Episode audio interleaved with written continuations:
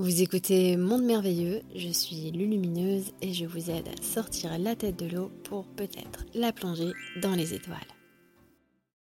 Pour quelles raisons de nos jours tant de couples peinent à concevoir un bébé naturellement? Il y a plusieurs facteurs pour lesquels aujourd'hui il est peut-être un peu plus difficile en effet d'accueillir un bébé.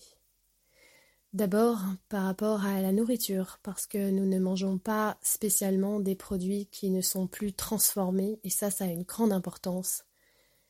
Mais ensuite, sur un autre plan, c'est aussi pour conscientiser davantage. On laisse l'opportunité à l'humain de conscientiser son désir, sa volonté d'avoir un bébé, justement. Parce que un humain qui va se retrouver confronté à ce problème, son envie, et pourtant il ne, parvient pas à justement avoir un bébé, il va être amené à se poser des questions. Il va être amené à conscientiser d'une nouvelle manière le fait d'avoir un bébé. Avant, on se posait pas trop la question, c'était normal, hop, on allait avoir un bébé et puis euh, ça faisait partie des quelque part du, chemin normalisé de la vie.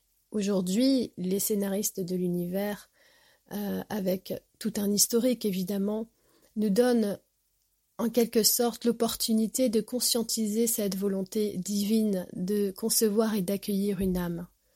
C'est une occasion plus qu'une punition, l'occasion pour les humains de mettre en perspective justement ce que veut dire accueillir une âme. Et plus tard, euh, il sera dévoué, investi à comprendre le cheminement d'une âme avant son incarnation, avant même de concevoir l'enfant. Il étudiera le ciel, il étudiera, il s'étudiera soi-même, il étudiera la compatibilité du couple. Ce ne sera pas d'une manière mentalisée, ce sera d'une manière organique euh, par rapport à toutes les énergies qui entourent cette question.